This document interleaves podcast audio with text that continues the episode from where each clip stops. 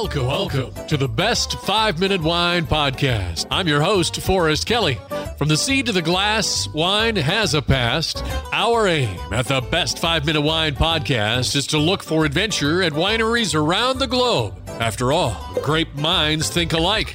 Let's start the adventure. Our featured winery is as we close out our conversation with Barry Hus of Lakeridge Winery and Vineyards, Florida's largest winery, I can imagine that staffing can be a bit of a challenge. I went to New York and recruited a uh, vineyard manager that was highly experienced, and he's done wonders for our vineyards.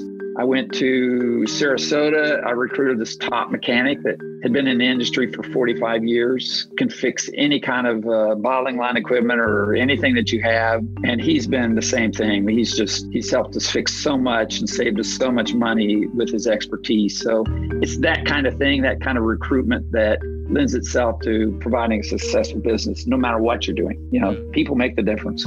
Having a winery the size of Lakeridge Winery and Vineyards, you've got a vast selection of wines. What are some that stand out that are your biggest sellers? So our most popular wines are our Southern Red and Southern White. Uh, we also cross-label those as Vintners Red and Vintners White at our other location. They're the exact same wines. That's 60% of our business. Those two are the main muscadine wines that we produce: one white, one red. After that, we make a we make a blush. It's called Sunblush and it's also muscadine. And then we make a Chablis. We make a Chablis out of our white grapes. That's the driest of the muscadine wines. They're both good sellers. The Chablis is great for cooking. The Sunblush, we call it the Goldilocks wine. It's a little red, it's a little white, it's a little sweet, it's a little dry. You know, it's you don't know what to take to a party. That's a great wine to take with you. And then becoming more and more popular are the the specialty wines, and we're we're just getting to where we're having to ramp up our production of our sparkling. We do our own sparkling wine. We do two of them, a white and a pink and we do we still do them in the, the old champagne method so we're doing a double fermentation on those we make a port that's 100% muscadine it's a wonderful port so those specialty wines are great uh, we also produce a sherry the sherry is uh, about 25% muscadine. It doesn't lend itself to a great sherry. The white grape doesn't. So we're, we're bringing that in and then blending it in with about 25% of the muscadine and it uh, then it produces a great a great sherry after that. And then we have we have some kind of some blends. We do what we call a proprietor's reserve. It's kind of a kind of a dirt dessert style wine again it's it's a sweet wine it's it's got a higher alcohol level than our standard table wine does but it's not quite a port it's gone over very well again it's one of those uh, sweet wines served chilled those are the main ones. Those are our, our that we produce here, our namesake, that are muscadine wines that we focus on. Our, our main focus is on our muscadine wines, and our Southern Red, Southern White are by far our top sellers. Be sure to bring your lawn chairs. Yeah, tell me a little bit about uh, WATW, Weekends at the Winery. Are you still doing that? Yeah, we used to do these large monthly festivals once a month. We had a seafood festival and a barbecue festival and a wine and cheese festival and a wine and chocolate festival and all these themed festivals.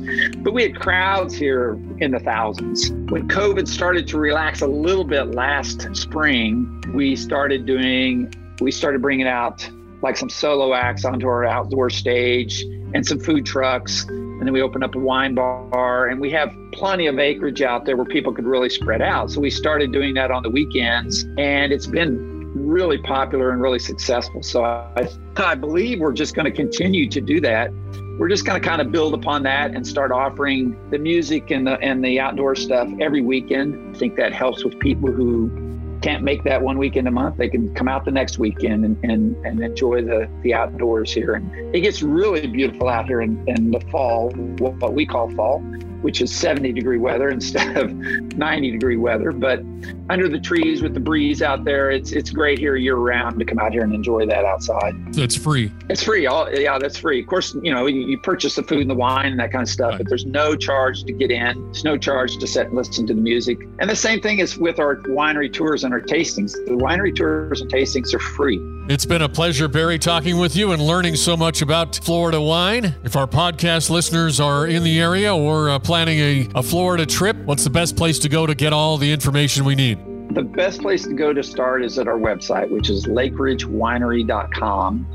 And from there, you can get our hours and, and information about the weekends at the winery, who's what bands are playing, what food's being served, all that kind of stuff. If you want to call in, you can certainly do that. We have an 800 number. It's 800 768 9463. I'd be happy to answer any of the questions that you might have. Thank you for listening. I'm Forrest Kelly. This episode of the Best 5 Minute Wine podcast was produced by iHism.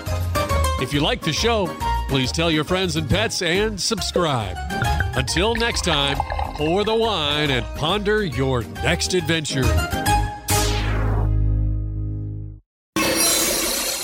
Hi, before you go, we have exciting news. The Best 5 Minute Wine podcast has teamed with a breakthrough technology and added a new feature on our website that's bound to elevate your podcast experience. Here is where we need your help. Trying to remember something from an episode? Don't worry. Search for it, and we will find it for you. Have you ever thought you could just ask questions and chat about the episodes as if you were talking to me? Well, now you can. That's right. Our episodes are now interactive, and they're waiting to have a conversation with you. Jump into a chat with our podcast, and let's get the conversation started. Try it out and tell us what you think. Click on the banner at the top of the website, thebestwinepodcast.com to try it.